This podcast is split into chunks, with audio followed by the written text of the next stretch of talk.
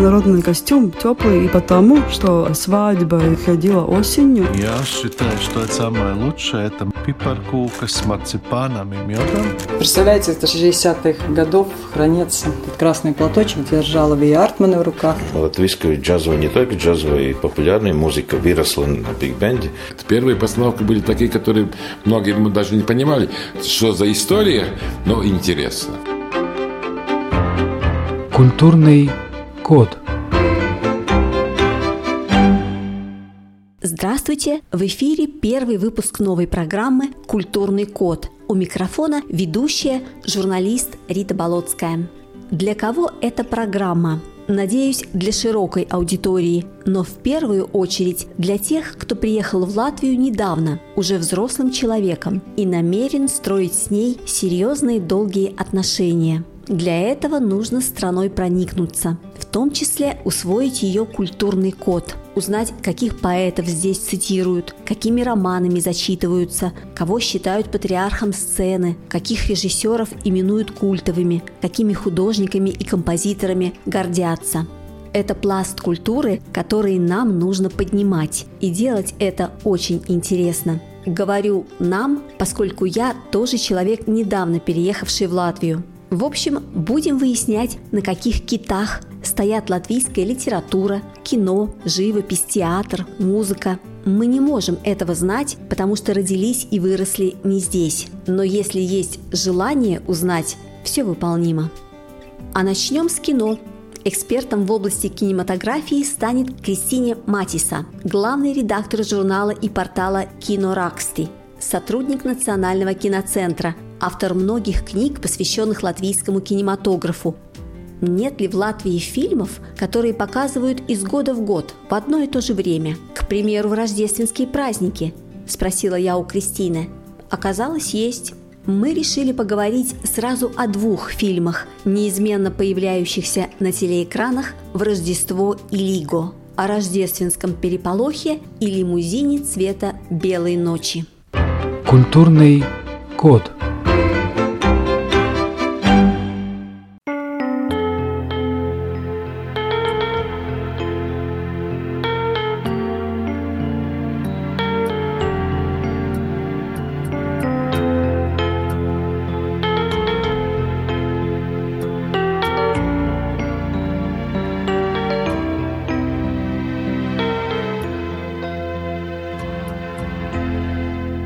Насколько я знаю, в Рождество каждый год неизменно показывают фильм «Рождественский переполох» Зима Светку Ям Подрацис. 93 -го года фильм, и вот я о нем попросила бы Кристину рассказать, как его приняли в 93 году, когда он появился, и на самом ли деле он популярен и любим в Латвии. Ну, фон у нас такой. В Латвии, в латвийском кино нет такого одного страшно популярного фильма, как в русском кино есть «Ирония судьбы» или «С легким паром». Причина одна, потому что в Латвии больше празднуют не Новый год, а Рождество, а Рождество, как э, христианский праздник, оно, конечно, было запрещено все советское время. Поэтому специально фильмы делать про рождественский праздник было даже и невозможно. Были там про Деда Мороза один фильм, ну, такие новогодние, но они тут э, воспринимались э, все-таки как, э, ну, не наши. Поэтому рождественский переполох, не зря он появился только в 1993 году. Это время, когда Латвия вновь обрела независимость, советская власть здесь кончилась. Фильм, как известно, делается не один год, его начали делать уже несколько лет раньше. Вот это было как раз это время, когда Латвия была снова свободна свободно, и мы хотели свою рождественскую историю.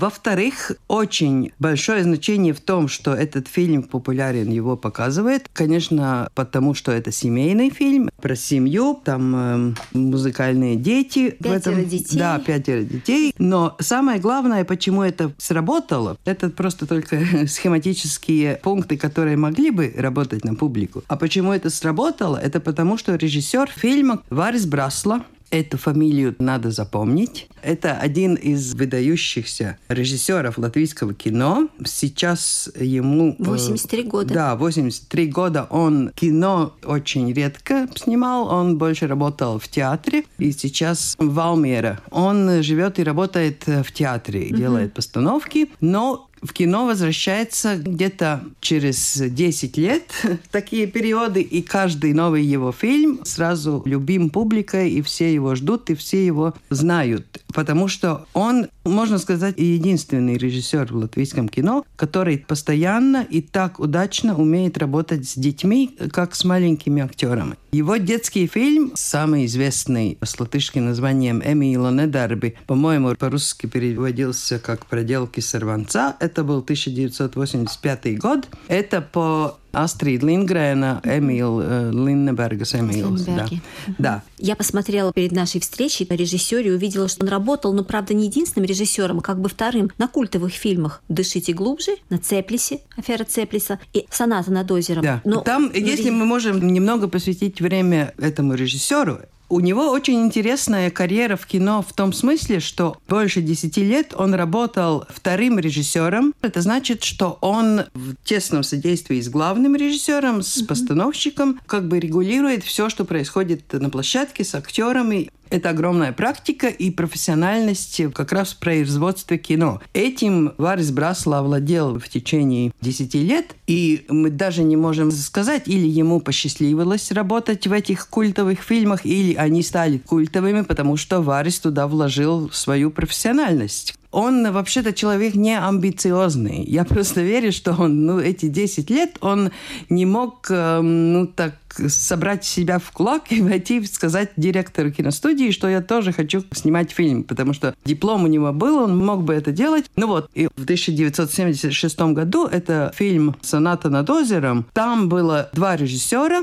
Варис Брасла и наш один из самых известных актеров, который был известен и на весь Советский Союз. Гуннар Целинскис. Гуннар Целинскис, да. И вот Гуннар Целинскис, он очень хотел делать кино как режиссер, но он знал, что ему будет трудно без э, опыта на съемочной площадке, и он позвал Тем Варис... Более, что он главную роль играл в «Сонате да, да. еще. И э, благодаря Гунару и благодаря профессиональности Вариса вот этот фильм тоже стал очень известным, и сейчас его много смотрят. Ну вот, это было в середине 70-х, и только тогда Варис стал э, как-то нащупывать то, что он может быть хорошим режиссером фильмов, где главной роли дети. И как-то шаг за шагом Варис стал нашим лучшим классиком детского кино. Понятно. И в 93-м году да. вот этот и... рождественский переполох. Ну, наверное, надо в двух словах хотя бы сказать. Да, многодетная семья, учителя музыки, дети замечательные, всякие истории с ними интересные случаются. Потом отец теряет работу. Тут приезжает с концертом из Риги в этот маленький городок, где они живут, пианист-виртуоз. И в результате целая история с выступлением на празднике. И в конце концов отец виртуоза приглашает учителя музыки к себе на работу в частную школу в Ригу. По-моему, хороший фильм. Рождение фильма – заслуга его продюсера-директора Вилнис Беттерис был такой, который до того работал заместителем директора театра оперы и балета. Ну, в общем, нужно понять, что это начало 90-х лет в латвийском кино – это очень сложное время, когда этот э, фильм создавался. Потому что, конечно, мы обрели независимость и свободу в политическом плане, но в кинематографе это означало свободу и независимость от денег молодое государство, которое стало всю свою экономику контролировать само, Конечно, кино очень дорогое искусство, самая дорогая отрасль в культуре, и все советское время оно, конечно, финансировалось из общего советского бюджета кинематографии, в которой, конечно, Латвия приносила очень много, потому что в советское время криминальные фильмы Рижской киностудии, мелодрамы Рижской киностудии очень хорошо шли во всем советском пространстве. Это означало миллион зрителей и, конечно... Финансовую отдачу. Фин, да, финансовая финансовая отдача, конечно, была. Возобновив независимость, Латвия, конечно, отрезала себя от всего советского. Это логично. Но в самой маленькой Латвии нет такого рынка. У нас нет миллионов кинозрителей, которые могли бы эту финансовую отдачу создавать фильмам. Поэтому деньги в кино срочно кончились. И очень важным стала профессия продюсера, который должен был считать, что выгодно снимать. И вот этот фильм Это, конечно, счастье, что он так хорошо получился, но э, вначале он был достаточно ясно просто вычислен, потому что нужен э, фильм для семьи, куда будут родители водить своих детей. Лучше, конечно, если он музыкальный фильм, еще лучше, если там дети будут э, главными героями, и, конечно, еще лучше, если это будет делать профессионал Варис Брасла, как режиссер. В общем, туда были сложены все эти кирпичики, из которых должен получиться угу. хороший фильм. И, к счастью, он и получился. Но это было время, когда продюсер э, рассказывал, что он деньги возил на троллейбусе в большой спортивной сумке, например, потому что безналичного расчета еще не было. Все передавали там в купюрах. Но это в начале 90-х. Это было время, когда в кино появились спонсоры, как совсем новое явление, которого раньше не было. И Вы... «Рождественский переполох» тоже со спонсорами? Да. В титрах несколько богатых фирм, одно предприятие Латвии и Германии. Так что, ну, в общем, mm-hmm. искали где могли. Хотя бюджет фильма для кино был небольшой, 125 тысяч долларов, о чем очень удивлялись иностранцы, потому что это было сравнительно дешево, и поэтому в 90-е годы Латвия несколько лет пробовала этот путь, что мы можем стать дешевым местом производства для зарубежных фильмов. Сюда приезжали разные съемочные группы из Европы и удивлялись нашей профессиональности. Этот фильм, он сразу стал популярным? Ну, Зрители его полюбили? Да кроме, да, кроме того, что каждый фильм, который делает Варис Брасла, у нас ждут и верят в него, потому что никогда не разочаровывались. Плохих фильмов у Вариса Браслы нет. Я осмелюсь утверждать. Но, ну да, там было интересно, что премьера фильма пришлась не зимой, не на Рождество, а летом как раз на другой сезонный праздник, на Лигу. И что интересно, не было никакого советского рынка для этого фильма. Ну, в Россию его уже не возили показывать, но он очень быстро сделал такой достаточно яркий круг по европейским фестивалям. И несколько призов получил, его очень любили в Германии, где его дублировали для кинотеатров на немецком языке. Но автор, собственно, немецкая писательница. Да, да. Агнеса Заперы. Я. Можем вернуться к автору литературного. Первоисточник. Агнеса yeah. Запера написала эту книгу в 1907 году, а в 1936 ее перевели на латышский. Значит, ее знали здесь, ее читали. Mm-hmm. Да она и сейчас есть, цирулиши. А популярна ли книга была или только фильм популярен?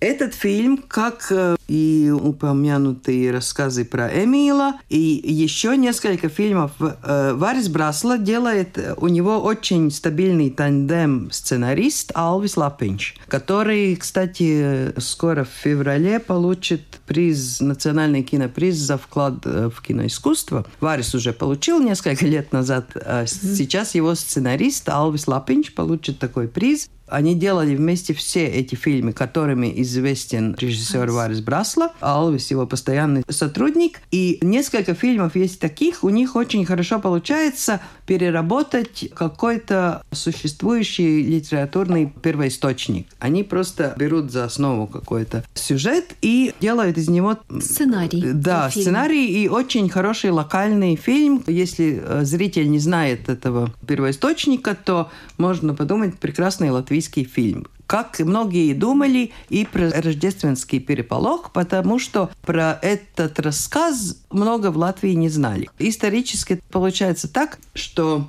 то, что у нас издавалось в 1936 году, это вообще другая Латвия, другое время. И в советское время все то, что издавалось при предыдущих правительствах, конечно, не очень приветствовалось. В библиотеках, может, и не было такой книги. Ее конечно, не переиздавали. Так что то, что в 1936 году в Латвии издали такой рассказ, большинство зрителей просто не знали. Не зря про эту книгу вспомнила, посоветовала прочитать человек из другого поколения. Мама художника, с которым Варис работал в предыдущем фильме. Ну вот, так что с этим фильмом возродился и рассказ немецкого автора Агнеса Запера, которая вот этот свой рассказ написала в начале 20 да, века. в самом начале. И вот в конце 20 века он стал очень всеми любимым латвийским фильмом. Минувшее Рождество не стало исключением. Вечером 24 декабря по Первому латвийскому каналу показали рождественский переполох, и мы вновь увидели поющее семейство учителя музыки Вольдемара Цирулиса, и мы снова услышали прекрасную музыку из этого фильма, написанную композитором Мартиншем Браунсом. Кстати, в продолжение темы Рождества – Конец прошлого года порадовал зрителей двумя новыми латвийскими фильмами, посвященными именно Рождеству – «Зиемасветки». Они так и называются «Зиемасветки джунглёс» и «Цирцаниша Зиемасветки». Первый – о поисках рождественского шамана в джунглях, второй – о том, как сбежавший из тюрьмы Бруно Цирцинис в костюме Санта-Клауса попадает в семью полицейского. Формула успеха аналогично рождественскому переполоху, в обеих лентах просчитано. Это комедии, главные герои картин – дети, много приключений. Все ярко, динамично, в духе времени. И только время покажет, станут ли эти фильмы популярны у публики так же, как «Рождественский переполох». Ну а мы переходим ко второй части программы – картине «Лимузин цвета белой ночи». Культурный код –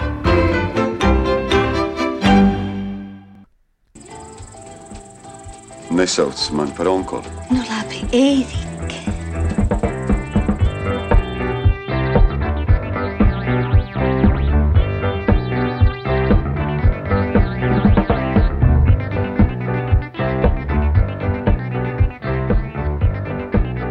Nebāzies visām pudelēm par korķi.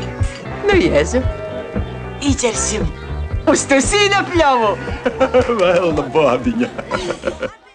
«Лимузин цвета белой ночи». Фильм очень известный, в 1981 году он вышел, и с тех пор любовь к нему не стала меньше, и уже фильмы о фильме снимают, о том, как он снимался, и герои вспоминают, как все это было десятки лет назад. Расскажите, пожалуйста, в 1981 году, когда фильм вышел, у него сразу был успех или его распробовали со временем? В общем, так. Фильм «Лимузин цвета белой ночи». Буду я так его называть, потому что это привычнее было в то время, так переводилось. Хотя это не точно. Э, по-латышски называется «Лимузин цвета Яновой ночи». Янова ночь – этот праздник Лиго, летнее солнцестояние с 23 на 24 июня. И вот в этот вечер, 23 июня, неизменно где-то в какой-то телевизионной программе или теперь уже в платформах онлайна всегда показывают этот фильм «Лимузин цвета белой ночи».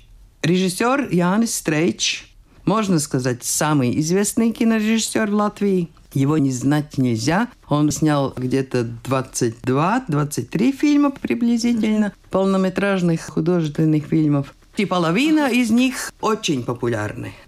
Самый известный, ну как, «Дитя человеческое», «Лимузин», «Цвета угу. белой ночи», «Театр», «Мой Я. друг человек несерьезный». Я, это уже все, все, первая все. подборка, да, которые должны знать все-все-все. И, к счастью, я могу сказать здесь про портал Films LV. Значит, это очень удобное место для тех, которые живут в Латвии, посмотреть все самое главное из латвийского кино. Национальный киноцентр сделал этот портал Films LV более 10 лет назад. Сначала он работал просто как каталог фильмов, как база данных, и так он работает еще и сейчас. Там основная информация о более трех тысяч э, фильмов, которые сняты в Латвии. Игровые, документальные, анимация, все, что было как э, единица каталога, там можно найти по названию. И главные профессионалы, которые работали над созданием фильма. Следующий шаг стали понимать, что нужно эти фильмы не только назвать, но и дать возможность их смотреть. Возможность смотреть пустили в 2009 году.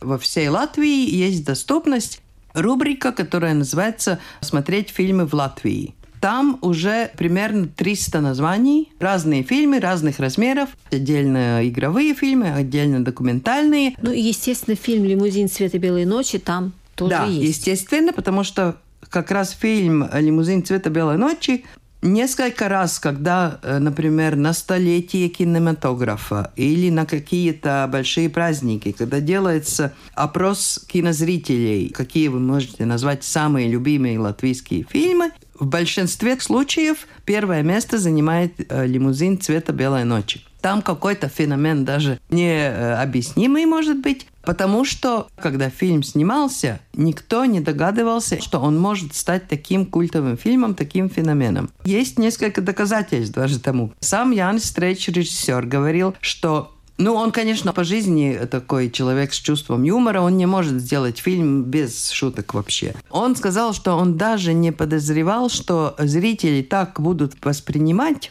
там каждое второе предложение зрители воспринимают как шутку и смеются. Стрейч говорил, что если бы я знал, что на этом месте будут смеяться, я бы на монтаже там оставил место. Еще несколько секунд, где зрители посмеяться. А я этого не предполагал, там уже начинается следующее действие, и даже зритель не может волю посмеяться. Это одно. А второе интересное доказательство, это я как э, киноисторик заметила. В советское время Рижская киностудия регулярно делала кинохроники, киножурналы «Советская Латвия», которые которые выходили раз в две недели, ну, как по конвейеру. И в этих киножурналах часто запечатлялась съемка того или другого латвийского фильма. И в 1981 году, когда снимался фильм «Лимузин цвета белой ночи», в киножурналах есть э, сюжеты о совсем других фильмов, которые мы уже не помним даже. Потому что, конечно, планирование сюжетов исходило и из такой, не знаю, мнимой значимости фильма. Если он в сценарии обозначен как очень важный фильм про советскую действительность или что, конечно, обращали на него внимание, делали сюжет. У этого фильма ничего такого не было. Это была просто бытовая комедия – и в процессе обсуждения фильма, пока делается фильм, его и сценарий, и снятый материал обсуждался на киностудии на художественных советах. Протоколы этих заседаний хранятся в киномузее. Я их читала для своей книги. Там просто никто не верил, что здесь может получиться фильм вообще режиссер Александр Лейманис, который был учителем Яниса Стрейча, он говорил, куда ты вообще суешь голову в петлю? Это же страшная история, там все негативные персонажи. Там нет ни одного По позитивного. Счету, да. да. Там одна бедненькая старушка, которая выиграла «Жигули», случайно купив, э, даже не купив... Получив, э, получив этот да, лотерейный билет. Лотерейный билет.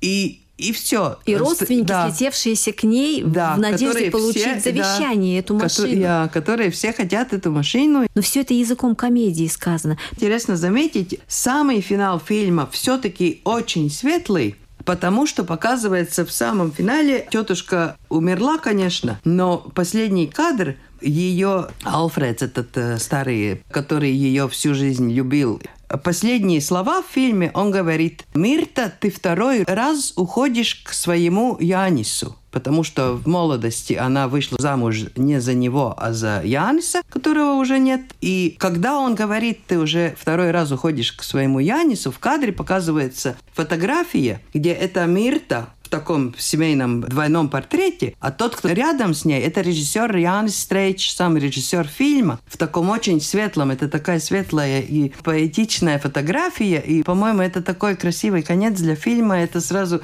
улыбка появляется на лице. Мрачного ощущения mm. уж ни в коем случае не да. остается. Смеешься ты весь фильм. Просто mm. если вдуматься, за что эти люди борются и что они делают на самом деле, как они друг друга очерняют, ты думаешь, ой, да. но это смешно. Я, я, между прочим, интересно, что это смешно нам, но это совсем не смешно тем, которые не знают советскую действительность того времени. Мы много работаем с латвийскими фильмами за рубежом, и вот интересно, что как раз этот фильм не очень понимают в Европе или у меня самой родственники в Канаде, мы им э, старались рассказать, что это вот такой очень веселый фильм. Посмотрели с мрачными лицами, ничего не поняли. Они просто тоже, может быть, видят только вот эту схему, что там нехорошие люди борются за, за наследство, ну, там все смешное, даже не в действии, которое ты видишь на экране, а в текстах. Там очень много шуток про то, что в советской Латвии ничего не достать, например, появляется этот Виктор, который все может э, достать, это он просто своровал на работе. Ну, тоже, если это сказать, э, ну, простыми словами, это просто опять э, очередная негативная ситуация. Но это все подается так весело и так ну, с подтекстами какими-то, которые мы понимаем, а если человек не знает какой-то среды, то не понимает.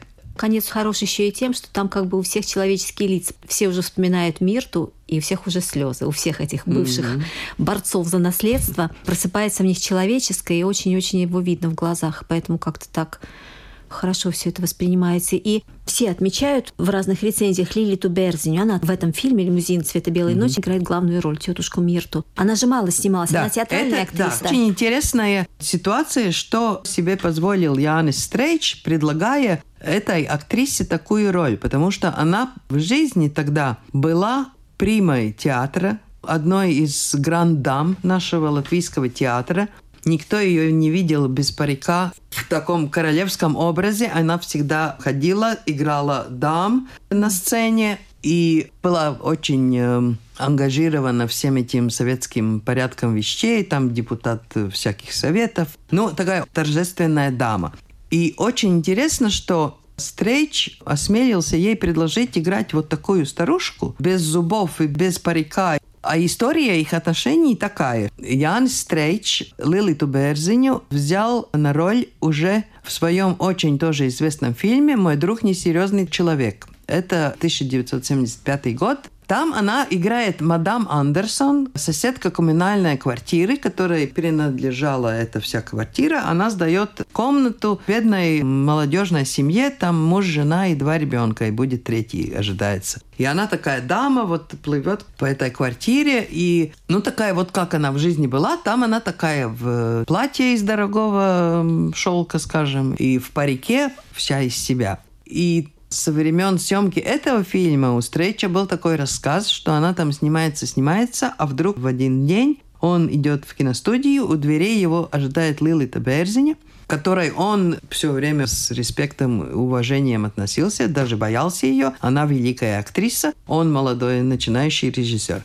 Она вдруг ждет его у дверей киностудии и говорит, «Милый режиссер, вы, пожалуйста, меня больше регулируйте. Я не знаю, как нужно себя вести на съемочной площадке. Я только в театре знаю, как нужно э, играть. Я себя чувствую неудобно. Мне кажется, что вы меня боитесь, и мы не можем так работать. В общем, она сама вроде подружилась с Трейчем. Он сказал, что он перестал ее бояться. И вот только это ему дало смелость пригласить э, эту даму на... Она на, согласилась сыграть да. И она, бабушку. очевидно, уже оценила Стрейча как режиссера, поняла, что это может быть очень хороший фильм. И она очень хорошо осознавала, что это ее последний фильм. Она и скоро умерла, год или два после этого фильма. Там тоже очень интересный эпизод ну да, все лето она там снималась, такая милая старушечка. Перед съемкой вынимала протезы, превращалась в эту тетеньку. Врач был на съемочной площадке всегда, или медсестра, которые за ней присматривали. И к концу фильма, последний раз, где эта Мирта появляется в кадре, это осень, это э, сбор картошки, там такое, соседи ей помогают. И последний кадр, она поворачивается и в таком большом клетчатом платке – просто уходит в туман. Очень красивый кадр. Просто со спины мы видим эту Лилиту, которая уходит в туман. Но история была такая, что когда по графику должен был сниматься этот уход героини в туман, она не могла в тот день приехать, потому что снимали за Ригой в Видземе. Она не могла так далеко ехать, и э, Стрейч подумал, ну и какая разница, оденем кого-нибудь в этот платок, там же лица не видно, там просто нужно, чтобы человек подходящего роста ушел в туман. И он все это так прекрасно придумал, снял гримера фильма. Но когда это узнала Лилита Берзиня, она сказала, режиссер, это же мой последний кадр. И он понял, что это, это точно может так оказаться, что это будет последний кадр, где Лилита Берзини вообще на киноэкране. Это нельзя замещать кем-либо другим. И они ждали другой день, когда она может, и поехали туда и сняли реально ее в конце фильма. Это, по-моему, так символично. Символично, символично. символично. Спасибо за интересный рассказ. Спасибо. На этом сегодня все. Первый выпуск новой программы «Культурный код» мы посвятили двум фильмам, которые в Латвии неизменно показывают «На Рождество» и «Лиго». Вела передачу журналист Рита Болотская. Встретимся через неделю. Культурный код.